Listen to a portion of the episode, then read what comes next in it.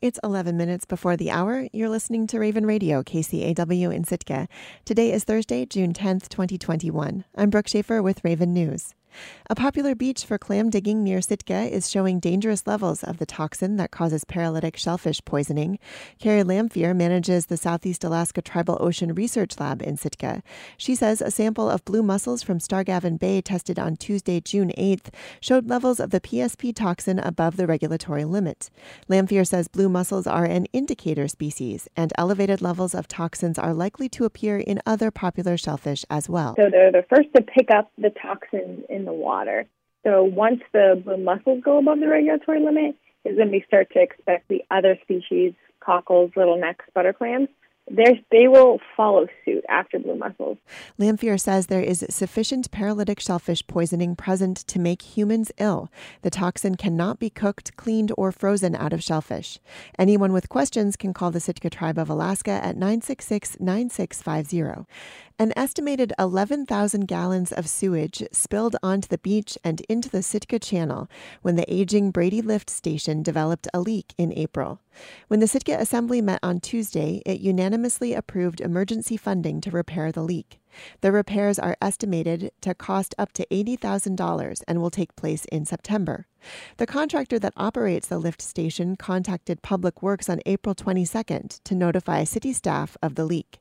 The city notified the Environmental Protection Agency and the State Department of Conservation about the spill, which continued for several days until the sewage was rerouted on April 26th.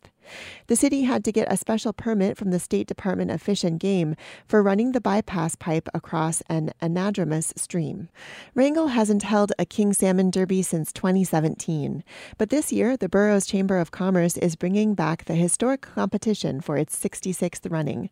The chamber's outgoing director, Stephanie Cook, says the community reaction has primarily been excitement. So we're hoping for a good turnout. Um, know it's been a while since we've had a king salmon derby, and I know people have loved it um, in the past. It's obviously not going to be to the scale as it was before um, because we're just you know starting out again, and it'll be definitely smaller. But um, we're looking forward to it and hopeful that we have a great derby. Patrick Fowler is the Alaska Department of Fish and Game Area Manager for sport fishing around Petersburg and Wrangell. He explains that communities across Southeast have had to cancel king derbies or switch the focus to silvers. Southeast Alaska wild king salmon stock are, are basically doing terrible. Um, and we've implemented a kind of a suite of management actions uh, in both the commercial and sport fisheries to uh, eliminate or reduce our harvest of Southeast Alaska wild stocks. And so that's, you know, beginning in, what was it, I think it was 2017, off the top of my head, we started taking pretty restrictive action in the uh, across southeast, but especially in the Wrangell area. Things haven't improved in the years since. Ketchikan's King Salmon Derby organizers elected to back off of Derby plans this year over continued concerns about wild Chinook stocks in Southeast. It's not to say that ADF&G did, or even can, force communities to not run King Derbies. Both Ketchikan and Wrangell run what are called unsanctioned derbies, where the sport caught fish aren't allowed to be sold. Wrangell's King Salmon Derby and any other unsanctioned derby just have to operate under the area's current sport fishing regulations. Fowler says that most of the districts in the Wrangell area open to retention of kings on June 15th. The first place fish in the Wrangell Derby will take home $3,000 this year, with $2,000 and $1,000 for the second and third place salmon, respectively. During the drought in southeast Alaska a few years ago, a small insect called a sawfly ate the needles off of about a half a million acres of hemlock trees in the Tongass National Forest. But as Claire Stremple reports for Alaska's Energy Desk, scientists say most trees should recover. A good view. we pull off the road about 25 miles north of downtown Juneau and stand in the rain looking at partially dead trees. But you can see there's probably, you know, in this little stand right here, about 30 dead tops that I can see just on this little hillside. Elizabeth Graham is an entomologist with the National Forest Service. She points out some peaked looking hemlocks. And that's a good example of what we're seeing in other places. Not every tree affected, uh, but you know, a small portion. Dead crowns in the canopy and rusty colored branches are woven in with the otherwise healthy green temperate rainforest. About a third of the trees around here were hit by the voracious sawfly. The larvae get mistaken for caterpillars. Adults are a kind of non stinging wasp, a little smaller than a pinky finger. In 2018 and 2019, drought conditions allowed the hemlock sawfly to thrive in southeast Alaska. Now, they're mostly done eating the needles off of hemlock trees but the damage from their two year feast is still apparent. And when I was doing these stories two years ago, I told everyone, oh, none of the trees are going to die. You know, it's just a defoliator. Some trees are going to die. They lost a lot more needles than she thought they would. But Graham says sawflies are nothing like the spruce beetle, a really lethal pest if you're a tree. The message I was originally just trying to get out was, you know, it's not going to be that bad, but um, it made me a liar. So I apologize for that. Bare, sad looking hemlocks are going to stick out a bit in Juneau, Western Admiralty, Northern Prince of Wales, and Mitkof and Kupreanof Islands. But the Forest Service isn't taking any action beyond monitoring because the ecosystem is sorting things out on its own. Sawfly isn't an invasive species.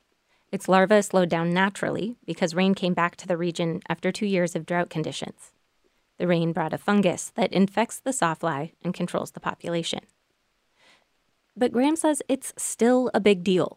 This is the biggest sawfly outbreak on record since the 1950s. When we saw this outbreak, and, and I saw it from the plane in 2019, uh, the only way I can describe it is impressive. When the Forest Service began to track the sawfly feeding frenzy, they observed about 50,000 acres of the Tongass were affected.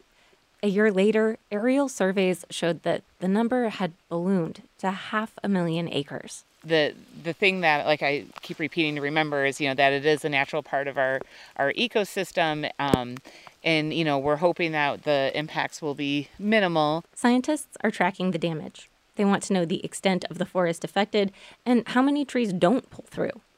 Scientists spent last year monitoring the outbreak via satellite since COVID 19 meant they couldn't get in small planes together for aerial surveys.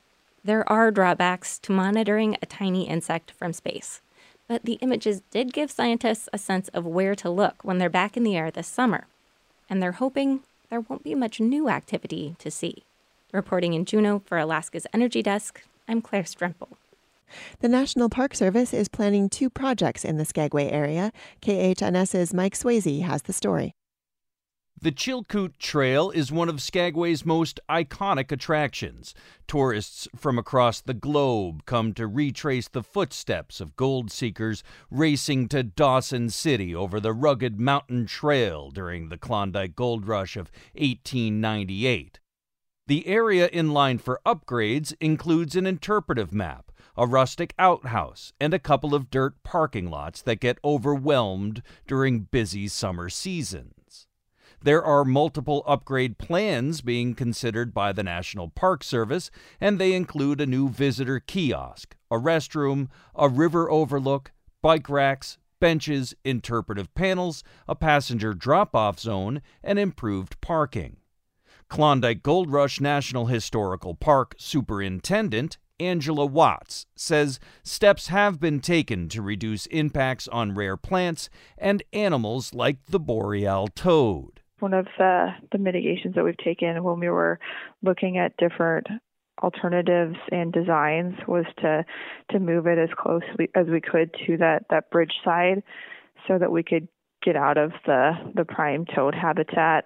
There are some rare plants in there as well which would include like a an orchid and a violet and those can be transplanted Watts acknowledges that the Taiya River is constantly eroding the riverbank and changing the river's course, but she says the area they are considering for the upgrades shouldn't be affected. The USGS did a study on the, the movement of the river and the hydrology of the area, and that is an area that it's not expected to to cut into the bank um, like we see over in the old Dyea town site. The plans and environmental impact studies are available for review and public comment at parkplanning.nps.gov. The public comment period closes on June 21st, and there will be a public presentation of the plans at the historic William Orr Cabin on 5th and Spring Street in Skagway on June 15th at 6 p.m. Another project the Park Service is planning is a new dormitory in the downtown historic district of Skagway, which will house up to 12 seasonal park employees. But the project is facing pushback from members of Skagway's Planning and Zoning Commission. On Tuesday night, the Park Service argued three relief requests in front of the Skagway Board of Appeals. They won one appeal, which allows them to build the dormitory without a fence. They lost an appeal about reducing the size of two of the four parking spaces allotted for the tenants, and the last appeal is still undecided, which involves how many feet need to be between a fire escape window and the property line.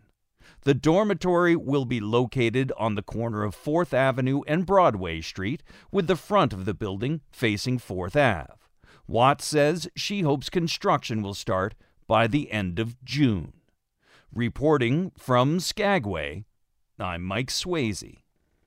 I'm Brooke Schaefer, and this has been Raven News.